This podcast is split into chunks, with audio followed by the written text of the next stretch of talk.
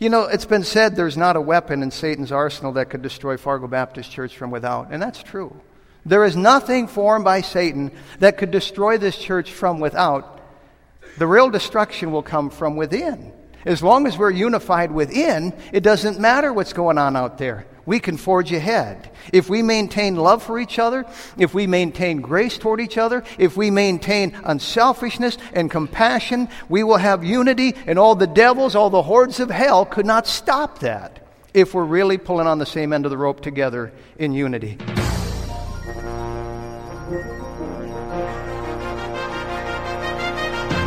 The Bible says that the gospel of Christ is the power of God unto salvation. Welcome to Pulpit Power, featuring Pastor Tony Scheving, Senior Pastor of Fargo Baptist Church in Fargo, North Dakota. Today's message was previously preached before a church audience. And now, here's Pastor Scheving.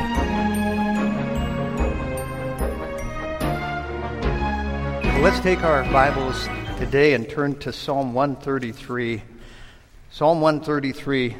There was a Christian who was marooned on a desert island for years and years, and finally they rescued him. But uh, as they're pulling away from the shore, they noticed three huts on the shore and wondered what they were all about. And he said, Well, one of them is where I lived. And he said, Okay, uh, I understand. What's the other hut? He said, Well, that's my church. He said, Oh, really? Okay. What's the third hut? He said, Well, that was my church before we had a church split. you know, the point is, you could almost put of people in our camp on a desert island by themselves, and they'd have a church split, or they'd, they'd find something to fuss about, wouldn't they? I'd like to talk today about the importance of church unity. The importance of church unity. In Psalm 133 and in verse number 1, it says, Behold, how good and how pleasant it is for brethren to dwell together in unity.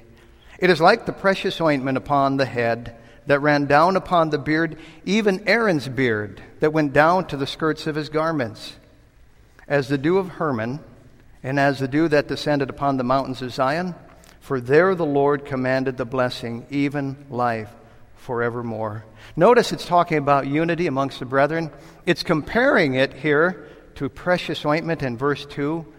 And then, if you know anything about Mount Hermon, you find dew there in the morning. In fact, we saw Mount Hermon just a little over a month ago, and we're over there. And it compares it to that dew on Mount Hermon something pleasant, something wonderful, something precious, and something we want to talk about today the importance of church unity. But let's pray before we begin. Father, we thank you now for our church. We thank you so much for our church family and this place, this wonderful place we can come to to be together weekly. We ask that you would bless this time together as we discuss something very important to us, near and dear to our hearts. And Lord, I just pray that we would uh, decide together that this is something we want and we're willing to work for. Give us now that grace, and we'll thank you for it. We pray and ask all these things in Jesus' name. Amen. Oh, well, it's been well said that to live above with the saints we love, that will be glory. But to live below with the saints we know, now that's another story. How important is church unity? You know, there's a difference between union and unity.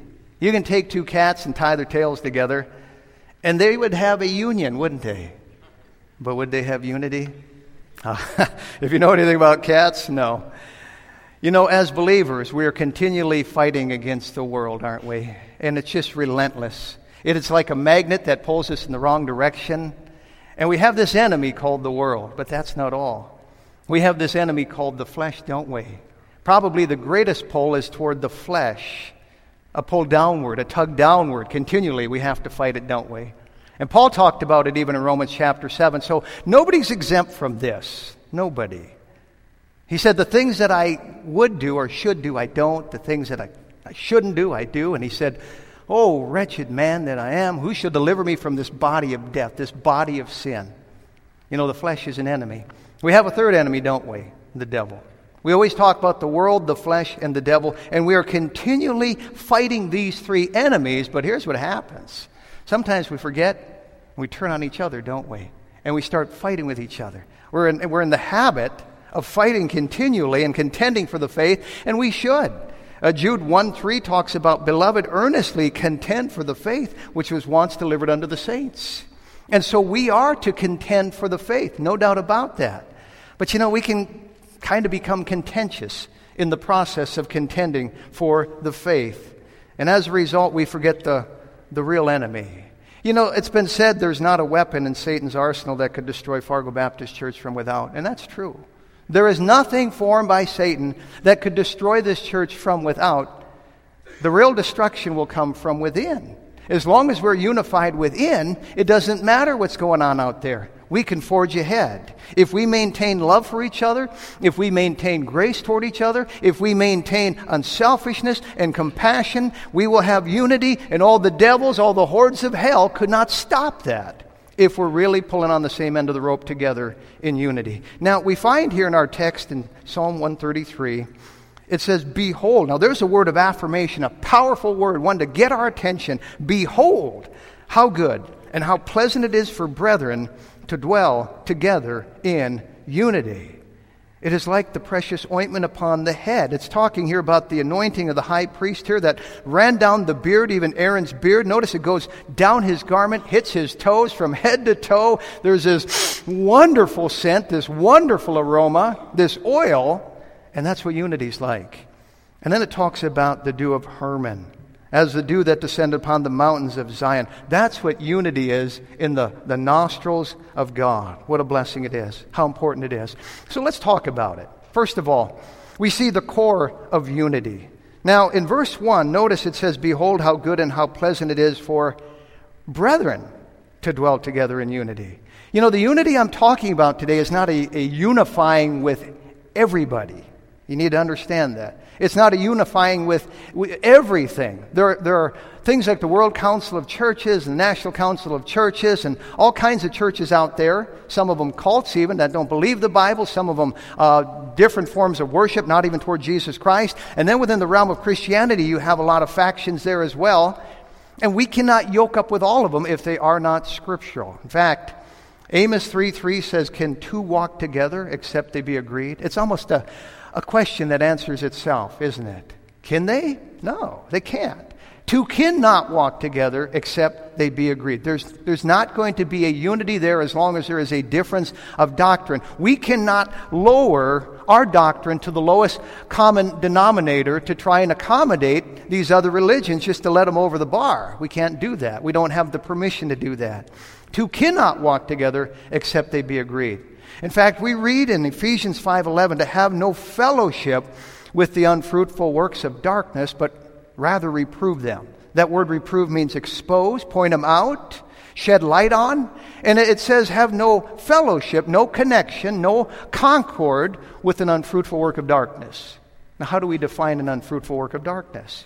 Well, Isaiah 8 says that if they speak not according to this word, it's because there is no light in them. So we connect the dots. Okay, an unfruitful work of darkness is something that does not line up with the Word of God. And so we're to have no fellowship with it. In fact, take it a step further, reprove them, expose them. And we don't do it unkindly, but we don't yoke up with them. We can't. We cannot be unified with them.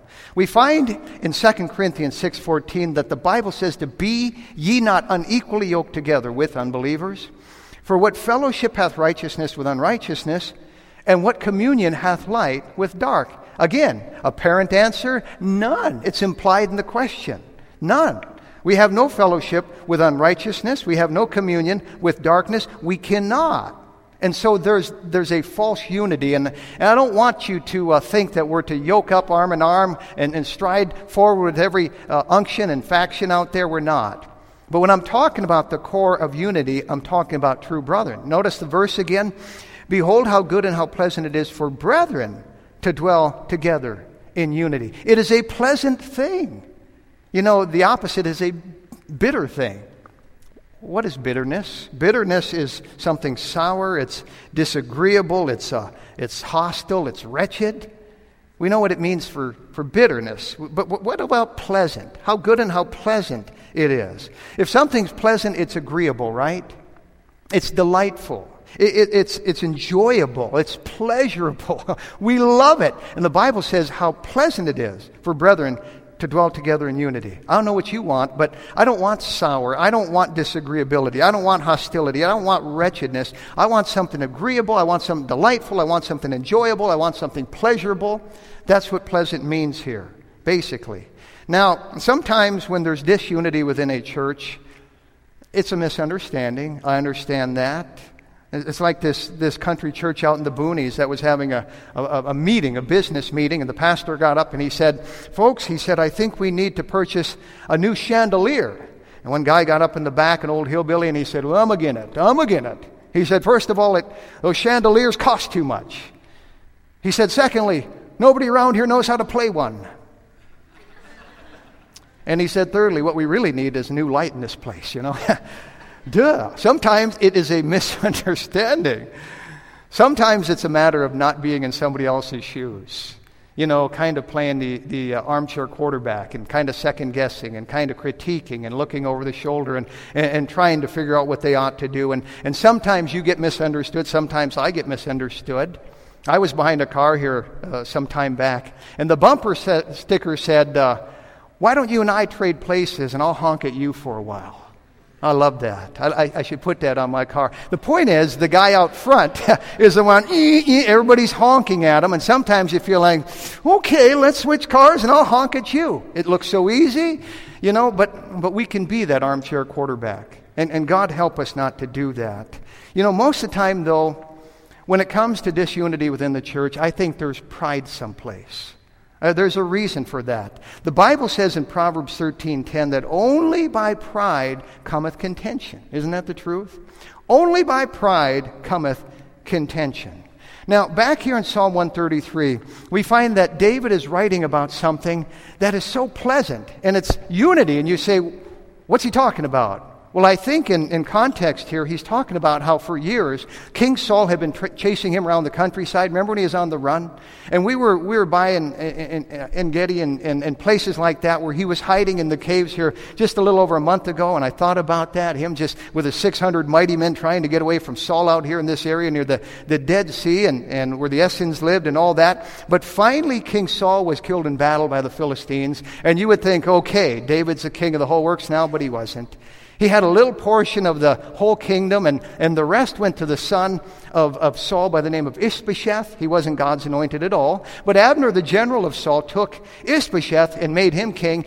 And this civil war ensued between the south and the north, and it went on, and David be, became stronger eventually, and finally Ishbosheth was killed. And, and finally, I think David was able to, to unite the whole kingdom, and he wrote uh, this Psalm 133, and he said, Behold, how good and how pleasant it is for brethren to dwell together in unity. The only way this nation could go forward is if it was unified. And finally, it was unified. Now, turn to Acts chapter 1, if you would. The same goes for a church, folks. The only way we can go forward is if we are unified. If we are pulling on the same end of the rope, if we are in one accord. That is an expression I want you to look for in these verses here that we're going to take a peek at here in the book of Acts. By way of background, the church is young, obviously, and it's just getting going, and it needs something in order to have the power of God on it and for it to multiply and to cover the world. What is it? Well, in Acts 1 and in verse 14, it says, These all continued with one accord with one accord. It's not talking about a Honda there, right? It's talking about agreement, one accord in prayer and supplication. Notice in chapter 2 and verse 1, it says, When the day of Pentecost was fully come, they were all with one accord in one place. They were all on the same page. Look in the same chapter and go to the end of it and find verse 46. It says, And they continuing daily with one accord in the temple and breaking bread from house to house did eat their meat with gladness and singleness of heart, praising God and having favor with all the people. And the Lord added to the church daily such as should be saved. Now, notice again, they were in one accord. And then skip to chapter 4, if you would, Acts 4. And notice with me, if you would, verse number 24 prayer time. It says, And when they heard that, they lifted up their voice to God with one accord Again, with one accord. Look in chapter 5. In Acts 5 and in verse number 12, the Bible says, And by the hands of the apostles were many signs and wonders wrought or worked among the people, and they were all with one accord in Solomon's porch. You getting the picture? It's hard to miss, isn't it? You see it over and over and over again. They were on the same page. They were in union, but more than that, they had unity. They were in one accord. Look in chapter 15. We'll just look at one more here. How important is it that a church in the 21st century have one accord like this? Well, you see the fruit of it back in the first century. In chapter 15 and in verse number 25, it seemed good unto us, being assembled with one accord, to send chosen men unto you with our beloved Barnabas and Paul. And so you find it over and over and over again. This church is in one accord. Oh, the devil tried to disrupt it. No question about that. We see a few times, but, but God moves in and he wipes out the disunity and the church goes forward. They're in one accord. We read in Philippians 2 and in verse 2 where Paul says, Fulfill ye my joy, that ye be like minded, having the same love, being of one accord, of one mind. Oh, what a wonderful thing it would be if we were all in one accord and we had one mind. We see the core of unity, but secondly, we see the case for unity. Let's make a case for unity. Why should we have unity? We read in 1 Corinthians 1:10 where Paul says, "Now I beseech you, brethren, by the name of our Lord Jesus Christ, that you all speak the same thing, and that there be no divisions among you, but that you be perfectly joined together in the same mind and in the same judgment. Here's a church at Corinth 2,000 years ago that just wasn't getting along. I walked amongst the ruins of ancient Corinth, one of the greatest thrills of my life. Not a real big town, but just all the stone rubble left there, and, and also places even mentioned in the, in the book of Acts are still there. But I thought of this church, and did it meet over there? Did it meet over there? Did it meet down yonder in that direction? So many things are there just like they were there back when Paul walked the streets. It was a wicked town, it was a seaport town, it was a heathen town. And, and from all parts and all corners of the globe, they brought their sin into that harbor there, and it, it crept up into the city and into the church, and it, it just spilled over. And Paul writes this whole epistle just trying to fix stuff going on there. And this was one of them. And he said, I beseech you. That means beg you, brethren by the name of our Lord Jesus Christ, that you all speak the same thing, and that there be no divisions among you, but that you be perfectly joined together in the same mind and in the same judgment.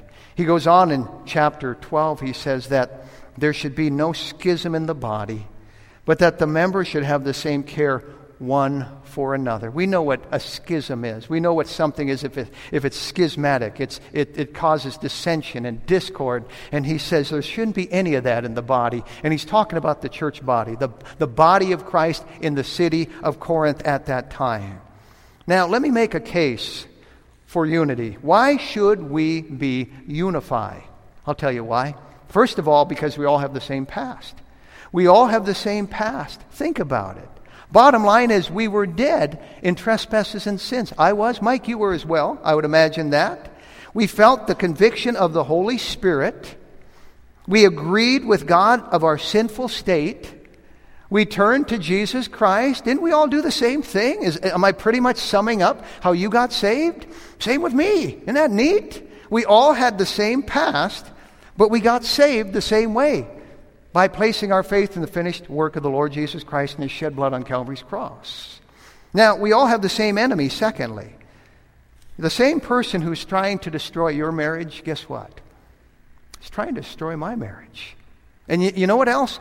The same one who's trying to destroy your children, guess what? He's trying to destroy my children. We have the same enemy. The same person who's trying to wreck your life is trying to wreck my life. The same person who's trying to wreck my testimony is trying to wreck your testimony. Did you know that the same weapons spiritually that are pointed at me are pointed at you? We have the same enemy. Folks, what are we fighting with each other for? We have the same past. We have the same enemy. The same person who's trying to destroy your church is trying to destroy our church. It's not exclusive to you. We have the same enemy. Now, if we have something bad to say about anybody, let's say it about the devil. You know what? He's a liar. He's a thief.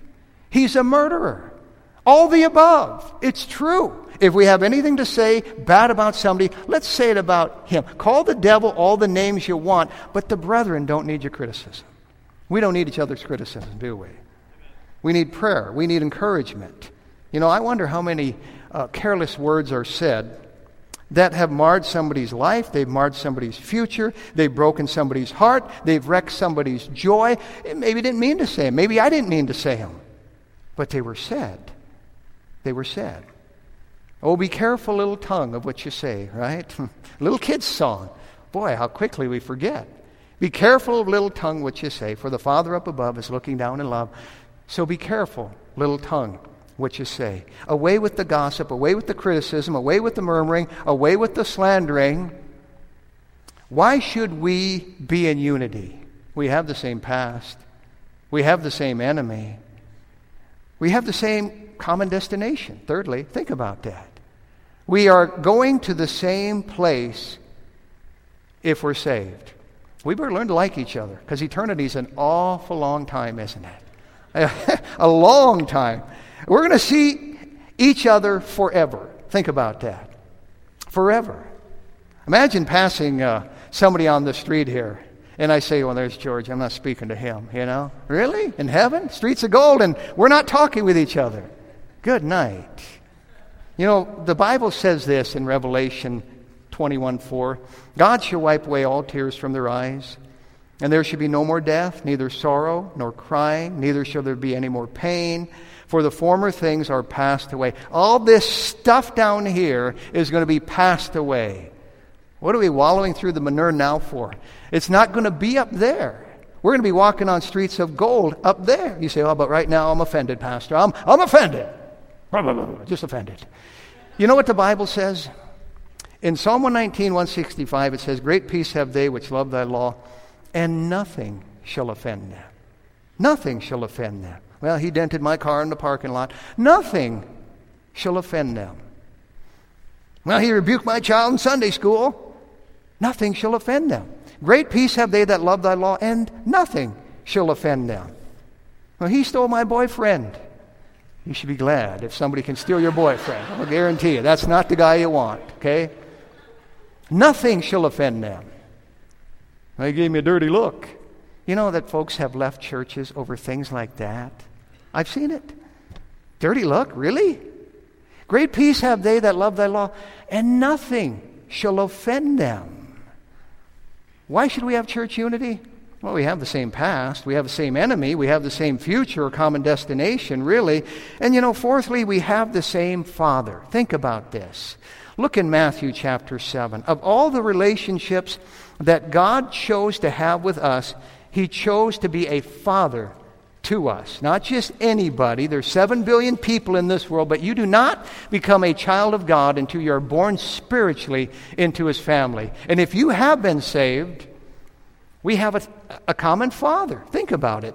In Matthew 7 and in verse 11, Jesus says, If ye then, being evil, know how to give good gifts unto your children, how much more shall your Father which is in heaven give good things to them that ask him? Notice he mentions your Father which is in heaven. We have a common Father. In fact, look back in chapter 6, and in verse number 9, it says, uh, Christ says, uh, verse 4, let's start there. That thine alms may be in secret, and thy Father, which seeth in secret himself, shall reward thee openly. And when thou prayest, thou shalt not be as the hypocrites are, for they love to pray standing in the synagogues and in the corners of the street, that they may be seen of men. Verily I say unto you, they have their reward. But thou, when thou prayest, enter into thy closet, and when thou hast shut the door, pray to thy Father which is in secret, and thy Father which seeth in secret shall reward thee openly. But when you pray, use not vain repetitions as the heathen do, for they think that they shall be heard for their much speaking. Be not ye therefore like unto them, for your Father knoweth what things ye have need of before ye ask him. After this manner, therefore, pray ye, Our Father, which art in heaven, hallowed be thy name. You see it over and over again. We have the same Father. Think about that. The same Father. Hmm. Well, we find here we all have the same Father, we have the same deliverance, we have the same forgiveness, we have the same Savior, we have the same Holy Spirit. And so we find here a case made for church unity. But thirdly, and finally, we see the consequences of church unity. They're three tenors. I don't know their name. They're famous Caruso and uh, Domingo and Pavarotti or whatever. I'm sure I butchered their names, but, but they are like mega stars. They are like mega tenors and, and superstars, international stars, as far as tenors go. They, they can do all that stuff. They decided to get together and have a concert in L.A. So here they are, the three tenors, and everybody, woo, the three tenors. I mean, they're all soloists, but now they're going to do a concert together. And boy, this reporter showed up. And, and he was talking to all three of them about how competitive they were as, as tenors and how are you going to do this if you're so competitive? And I think it was Pavarotti who spoke up and he said, We cannot be rivals if we're making music. Think about that. We cannot be rivals as a church if we're making music, folks. It's true in a church. And that's why David said, Behold, how good and how pleasant it is for brethren to dwell together in unity. He talked about that oil on Aaron's head. He talked about that dew on Mount Hermon there. And he said it's a pleasant thing. Who's it pleasant to? Well, it's a pleasant thing to the Savior, no question about that. It's a pleasant thing to the saints. Thirdly, it's a pleasant thing to the spectators, those outside of these four walls, the lost, those who are watching us. You know what Christ had to say in John 13 33? He said, By this shall all men know that you are my disciples if you have love one to another. He didn't say if you give a lot of money to the church. He didn't say if you pray a lot. He didn't say if you witness a lot. He said, By this shall all men know that you're my disciples, if ye have love one to another. That's how the world, that's how the spectators know we have the real deal. They see us getting along. They see us loving each other. Boy, what a testimony that is. And, and there's a pleasantness of unity there is also a prayer of unity. We find in Acts 1:14 these all continued with one accord in prayer and supplication with the women and Mary the mother of Jesus and with his brethren. We will be able to pray. Maybe that's why we're seeing so few people praying after church on Wednesday nights or before church on Sunday mornings. God help us to be unified because there's a pleasantness and there is a prayer and then thirdly there's a peace. You know, the Bible says God's not the author of confusion, but of peace, as in all the churches of the saints. And a church that doesn't have that peace is, is probably void of unity, and vice versa. When we're void of unity, we're void of peace. We want that peace. Now, turn to Ephesians 4, and we'll wrap this up. Let's talk about the assistance. How do we get this unity? Where's the support? Where's the aid to find it? In Ephesians 4, notice here it is in verse 11. It says, And he gave some apostles, and some prophets, and some evangelists, and some pastors and teachers for the perfecting of the saints, for the work of the ministry, for the edifying of the body of Christ, till we all come in the unity of the faith and of the knowledge of the Son of God unto a complete or perfect man, unto the measure of the stature of the fullness of Christ. Notice the equipment God gives us. First of all, local church and the leadership within the local church and the perfecting or the completing of the saints through that leadership for the work of the ministry, for the edifying the body of Christ. And then verse 13 says, till we all come in the unity of the faith. The unity of the faith. You know, the night before the Lord Jesus Christ went to the cross, he gathered his disciples together, they had supper, and then he went to praying. This is really the Lord's Prayer. He said a number of things. But amongst them, he says in John 17 21, that they, his church, all may be one, as thou, Father, art in me, and I in thee, that they also may be one in us, that the world may believe that thou hast sent me. This thing, he says, is never going to get off the ground. The world is never going to buy into it, is never going to believe it, unless that church there, Jerusalem, starts with a unified church body. That's what he's saying here. The salvation of souls depends upon it. Oh, there were many, many saved after Christ had prayed that prayer. But it, it all came down to the unification of that church there. You know, I'd hate to stand before God one day with blood on my hands and have to give an account for disrupting the unity within local church. I believe that's far more serious than we realize. To have the lost come into the doors of this church and the, the preaching take place and, and the invitation be given, and there's no effect because the Holy Spirit is grieved and the Holy Spirit is quenched. You know, we find there's heavy consequences to disunity. And so, God help us. May the power of God be present on this local church that the salvation of souls might take place. You've been listening to Pastor Tony Scheving of the Fargo Baptist Church in Fargo, North Dakota. If you would like a CD of today's message, you can obtain one by sending a gift of $2 to Fargo Baptist Church, 3303 23rd Avenue South, Fargo, North Dakota, 58103. That address again, Fargo Baptist Church, 3303 23rd Avenue South, Fargo, North Dakota, 58103. We hope you'll join Pastor Scheving next time right here on Pulpit Power. Pulpit Power is a production of Heaven 88.7.